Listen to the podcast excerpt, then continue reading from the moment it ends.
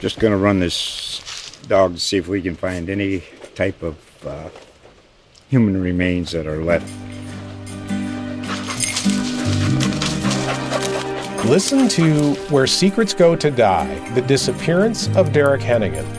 From the Detroit Free Press, a new podcast set in the woods of Michigan's Upper Peninsula. Available on Apple, Spotify, Freep.com, or wherever you get your podcasts.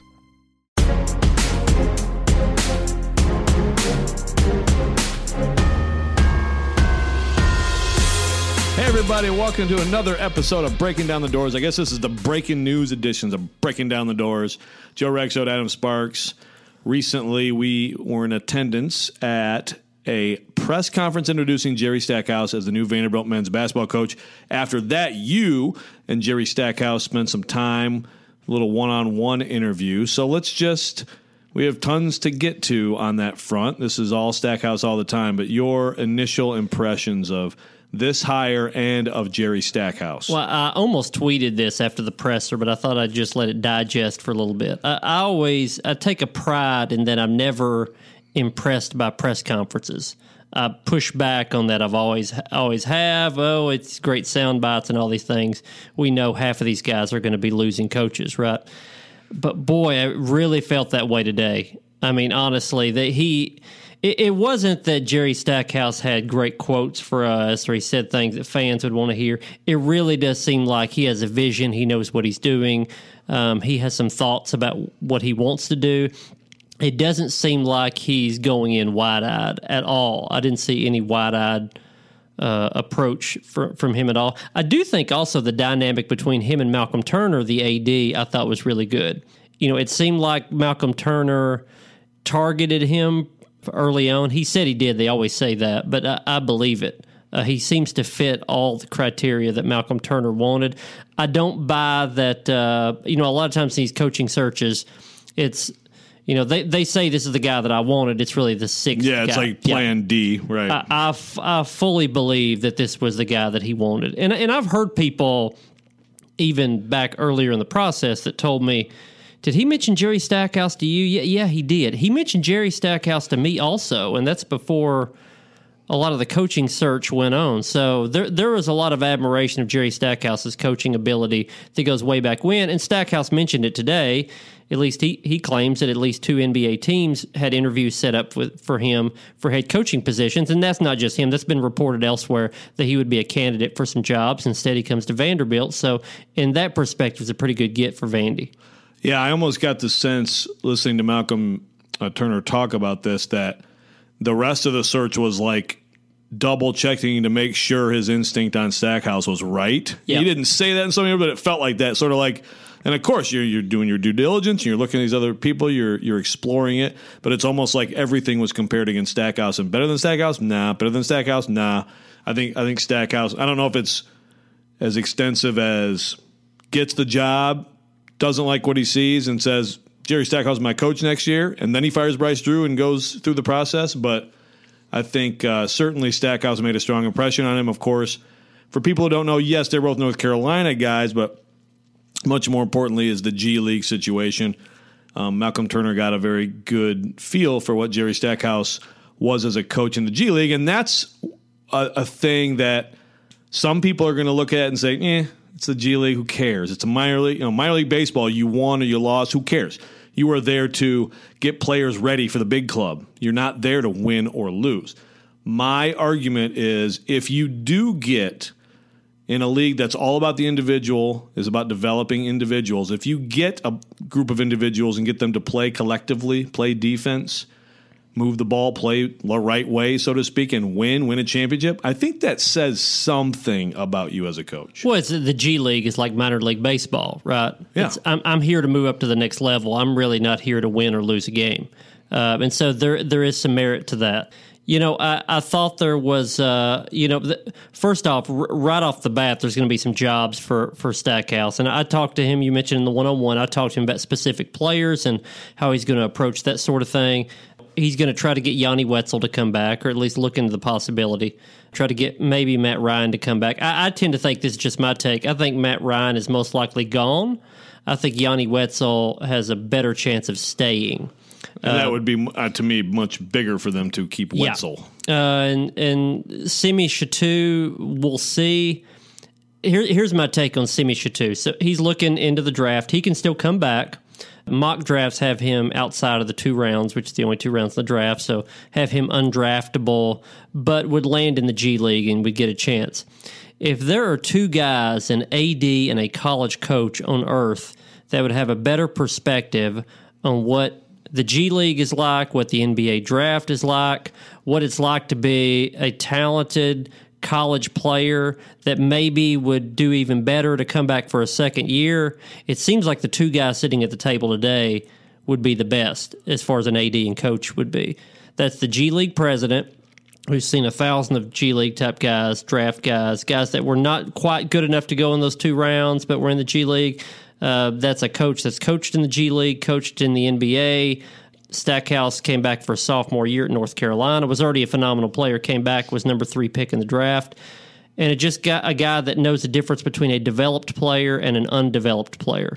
And if those two guys can't get through to Simi Shittu about the possible benefits of coming back, I, I don't think anybody's going to. And we don't know the desire level, Sure. but I agree. I agree absolutely with with that. I mean, it's it's a very. They, I mean, they have unique perspectives in their particular jobs. You mentioned the press conference not being impressed. I'm the same way as you. I've I've been to a million of these. It feels like, and I can't remember many where the the prevailing sentiment wasn't. Coach won the press conference. Right. I mean, you, they're designed to be one. They're fixed. You know, it's like hmm. it's like tic tac toe being a tie. I mean, it ha- you know it has to be a tie. No one should ever win tic tac toe. Everyone should always win the press conference. But I was impressed with his answers, and I think, I mean, he didn't, you know, he didn't come off like he was overly trying to be funny or anything. I, th- I thought the f- comment about NBA hazing was kind of funny. You hmm. know, the the freshmen getting the donuts for the veterans, stuff like that. But I think he probably said a lot of things Vanderbilt fans want to hear. You know, intensity, work ethic, you know, gritty defense. They're going to play tough man to man defense. These are things that were said about him as a coach of the G League. These are some things that, to me, of course, were lacking under Bryce Drew. The, the intensity, the you know, just the the wringing everything out of a player. I mean, that's if there's a failing that you can point to, that's it to me for Bryce Drew. And personality is part of that. And Stackhouse strikes me as a guy who is you know going to go ahead and get after guys if need be. Well, and and I asked him about that in the in the one on one. You know, you always have the the coach that's fired gets compared to the new coach, and you always try to go the opposite. Um, Right. Everybody wants the opposite of the yeah the last guy. and I, I last asked with that in mind, uh, I asked that to Jerry Stackhouse in our one on one, and I said, "What do you like on the sidelines?" Because Bryce Drew a criticism of him when they were losing is that it was overly positive. He was still clapping and hey, good job anyway. We lost another game, but keep trying, kind of thing. And I asked Jerry Stackhouse about, as he refers and other refers to the the, the Stackhouse scowl. And I asked him what his sideline demeanor is, and that's what he had, what he uh, had to say. Well, I I think um, I'll probably be described as demanding, and I've uh, and I critique in game. You know, obviously, I've, I think that part of being a good coach is being able to see all ten players and what's going on. I think, and you don't really you don't have that right away. I've gotten you get better at that. I mean, even though good players, um, Jason Kidd, he probably you know while he was on the court, you know, he had probably a division of probably eight guys, you know, and that, that's what made him so good is, is his vision. And the coaches are the same way, you know. No, they're not. They're not really focusing on what's happening on the ball, but focusing on the on the big picture. And um, over time, you know, my in my eye and in that development because I know what happened. You know, a lot of people, you know, I like to say first fires are, are what causes a lot of breakdowns on on defense. Uh, and that's maybe, you know, everybody said the ball, the guy got to the basket, he, he beat him, the guy didn't come over and help, but it was probably something that happened earlier than that that, that caused all of that. So those are the things that I try to point out, and, and, I'm, and, I'm, and I, I do it with a little bit of, uh, you know, I wouldn't say uh, intimidation or anything like that, but you know that's what we need to do to get done. You need to do your job. You know, we, we, we all have responsibilities, and um, and we need everyone to do their job. But at the same time, when you do it right, I'm just as emphatic and just as excited that you did it right and you understand what, what we're doing as I am when I'm look, got my got my my scowl for you not doing it the right way. So I mean, you're, going to see that. You, I mean, you might hear a colorful word or two, but at the same time, you know, it's all about us getting on the same page, doing our job, and, and knowing that that's the only way we're going to have results and we're going to have success is by doing our job time and time again. I, I say it all the time. There's only two ways to do things. It's the right way and again. So obviously different. Uh, demanding was his comment there. Very- I bet you fans would like, like if they could sign up for him never clapping. You know, like just don't ever clap, please. Do anything but clap on the sideline. You know, he. Uh, you mentioned before uh, one of the better quotes, the NBA hazing. The best quote I think of the day that Stackhouse gave actually was in the one-on-one with me later, I asked him about expectations, and he said, if I lost 20 straight games, I'd jump off the top of Memorial Gym, which is a great line, right? That's a good quote. Yeah. So, uh, but yeah, w- while we're on the topic of comparing uh, old coach to new coach, uh, the coaching staff under Bryce, fairly or not, you know, when you're losing games, we just we you got to find anything. What's going wrong? Something led to this. And one of the things with the coaching staff, and we talked about that before, whether or not it was the coaching staff's fault, it's got to be some of their fault. I don't know about what the percentage is, but the the the coaching staff that Bryce had were all similar guys with similar experience and all similar demeanors. Pretty positive, like Bryce was. There wasn't a bad cop among the good cops. We've talked about that before. Well, I asked Stackhouse about how he's going to build his staff, and his quote was there's going to be somebody from the professional side, NBA. There's going to be somebody from the college side. There's going to be somebody from his what he called the grassroots side, which is more turned to recruiting. And in other words, you know, AAU for people yeah. who know grassroots basketball, you know, youth basketball. Yeah. And so he he wants an eclectic mix there, which is probably smart he made the comment, uh, and I know before we went on this podcast, I, I, read it off to you. You had a chuckle over it. Is that uh, I, I, don't I don't need anybody to help me with X's and O's. Like I can I can coach. I understand basketball. He made that point, but then he also followed that up with, but it would help to have maybe a senior member of my staff to oversee a lot of things, be a little bit of an assistance in game, and a guy who has been through college programs before to have an oversight of a lot of things. So he does understand the value of having an additional experienced guy. Yeah, because uh, honestly, like, I mean, look, some of the most experienced, successful coaches out there, they're still out there stealing plays from other people every year. Sure, I mean, they've got. I mean, I've I've covered a program where they have a just a catalog of plays, and a lot of them are named like North Carolina because they stole it from North Carolina, or Marquette because they stole it from Marquette, or whatever. I mean I don't think. I mean, X's and O's are always happening, evolving. So to me, if you're him, you should not just assume you know everything. I mean, of course, he knows a lot of basketball and he knows, you know, a, ton of basketball. But I think a veteran X and O person would be good.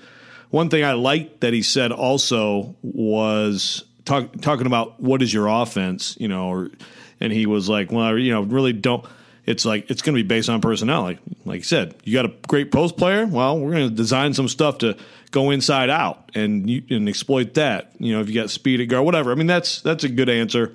I like that. I also thought his answer on recruiting and talking about Dean Smith at the press conference was some pretty interesting stuff. Uh, like I said, uh, from you know, still to Coach Smith, I still he's I always reference to him because I know that he's always you know did it did it the right way. He didn't have to you know try to sell me. He sold me on the program, sold me on the fact that I was going. He didn't promise me anything. He didn't promise me that I was going to come in and play uh, 30 minutes a game, which I didn't. But you know he uh, he promised me that he was you know, that he would be a foolish coach if he didn't play his best players. And I, and I took that challenge. I was getting promises from everybody else. You're to come in, you're to play 40 minutes a night. You're to do this and you're to do that. And I took the challenge of going to a place to where things weren't promised to me that I had to work for. And, um, and that's, that's what we're going to, going to be here. You know, we're not going to try to, you know, try to fool anybody. So, uh, you know, for those who don't know, you know, Dean Smith, legendary coach, coached him at North Carolina Uh, I don't think we'll see four corners much with Vanderbilt. Of course, that was the you know especially utilizing the non-shot clock era at North Carolina. But I mean, I think that's a you know Dean Smith is the ultimate. No individuals ever above the team. Um, no one's getting promised anything. Earn everything you get. You know, of course, Michael Jordan famously. You know, people are like, "Well, who who did the best job of limiting Michael Jordan in college?" Dean Smith. You Right. know, like 17 points a game in his best year as a junior before he left the NBA. So, but that sort of mindset, I mean, if you can get your players to buy into that, I think it's beneficial. Well, and on the rec- the uh, recruiting side of that, the the the comment there, no promises uh, made. I, I think there's there's a possible uh, there's a question here. I think again under Bryce Drew and Jerry Stackhouse, it's the same question, but it's from two different angles. Bryce Drew, I think, met some issues with Shittu, especially of he had, I think it was in October, November, whenever practice started, and I remember uh, Bryce having the comment, uh, "I've never coached a five star, so I don't know how to." He was being honest, but I- think by the end of it, you saw a guy in Simi Shittu that I won't say promises made, but I don't think he was kind of his feet were held to the fire that much.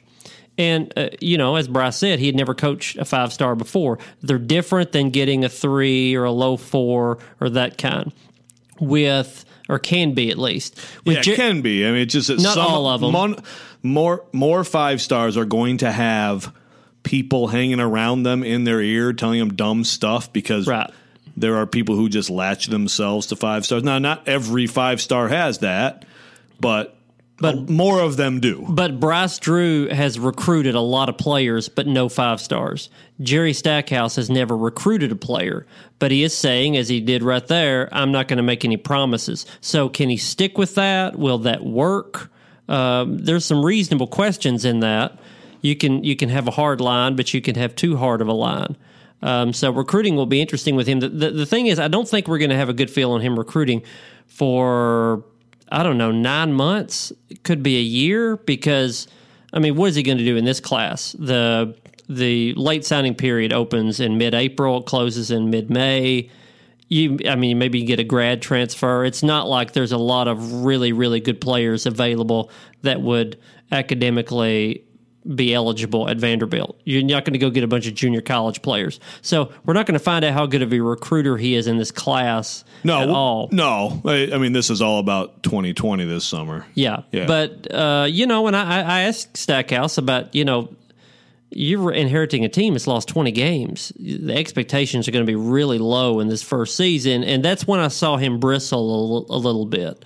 Um, he didn't he didn't like that type of talk, but we'll see when he gets to the season how that goes because he is he's inheriting a team that is not built to win as it is now, and I don't know if he has time to put enough pieces together there to get them really competitive. Uh, he's got to figure out point guard for one, but there's some other questions there, but uh, it's it's hard to find a whole lot of critiques out of the press conference because it seems like uh, it seems like he he knows what he wants to do. It seems like he has a vision.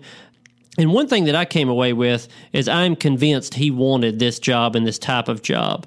I thought there was a reasonable question in there of, well, this guy's supposed to be an NBA head coach. So how long is he going to be here? Now, by the way, if he comes here for three years, wins a bunch, and then goes to be the the the coach of the Bulls or something, that's fine. But I, I was really convinced today that he really likes the challenge and, and what's ahead at Vanderbilt. Yeah, I mean, I, I was, I, I, I bought that too. I, it's you know, we'll see as you go through the job. I mean, that's, and the thing is, as a lot of NBA coaches or a lot of coaches who have done both will tell you, well, in college, you never are not thinking about recruiting. You're always thinking about recruiting, or you have an alumni function. You always have something. In the NBA, you got your season, and it's a heck of a grind, and you go away for the summer. And man, some that recharging of batteries in the summer, in the NBA, a lot of coaches really like that when they compare it to this. Oh my gosh, I can't not be at Peach Jam this weekend, you know, in the in the summer for college. So, you know, it's still you got when you live it, then you know we'll see. Some people still prefer the college game and college coaching, and uh, I do think that it, you know, like you said, if if he has an opportunity, or if he has an opportunity, you know, he's going to go back to be North Carolina's head coach. Well, then that means good things for Vanderbilt. Right. So. Um, if he if he doesn't have those opportunities, it probably means he isn't doing as well here as hoped. Yeah, the uh, the off season will be different for from for uh, for him. Uh, I was I was thinking about that earlier today when he was kind of running through what he had done on the trip out here. He got done coaching the Grizzlies game the other night. I think they were in Dallas. Flew back here, and his whole idea was he was going to play a lot of golf between getting to Nashville and and the press conference. Well, it rained all weekend, so he was actually at Top Golf. Have you been to Top Golf? No, but I, am familiar. I have, I have, and I, I can't believe I didn't see anywhere on Twitter. There's a six six dude that looks a lot like Yeah, Jerry, Jerry Stackhouse. Stackhouse at Top Golf. Is at Top Golf, but I never saw one. But he was at Top Golf the other night, and then uh, he ate. Uh, we had a little short conversation about barbecue because he grew up in North Carolina. That's mustard base, more barbecue. I love the North Carolina barbecue. Do you? Yeah. Okay. Oh yeah. And then at least it's it's it's barbecue. Texas is that's not barbecue. That's brisket. That's another podcast. Uh, but then he's been in Memphis, and so he's got more of of that type. Mm-hmm. And now he's in Nashville, which is usually more Memphis, but sometimes a cross between the two. We were talking a little bit about that, but then he said I had barbecue for breakfast, which is really weird, and then I had su- Nice. and then I had sushi for lunch. That's an odd on me. So, so his first 24 hours was barbecue for breakfast, sushi for lunch, and top golf. There- what was the plan for dinner? I know, right? I don't know. I don't know. How do you top barbecue sushi? Like, what do you do for dinner then? Yeah, I don't think you want to put anything on top of that. Three steaks. Yeah. Yeah. So, but but we'll see. It'll be an interesting off season for him. He gets an A plus for the press conference, but they all do. But he really does. Yeah, I mean, they, most of them at least, at least, yeah, high marks. But no, I was, I, I, I was impressed. So uh, now the real work begins, and we will be back at some point in the future. Maybe the next time we might be talking some baseball, huh? That or basketball coaching staff or That's true. both. There's basketball staff. Yeah, there's there's always football too. I don't know. We'll let you know. But thanks for listening to this episode, special episode of Breaking Down the Doors.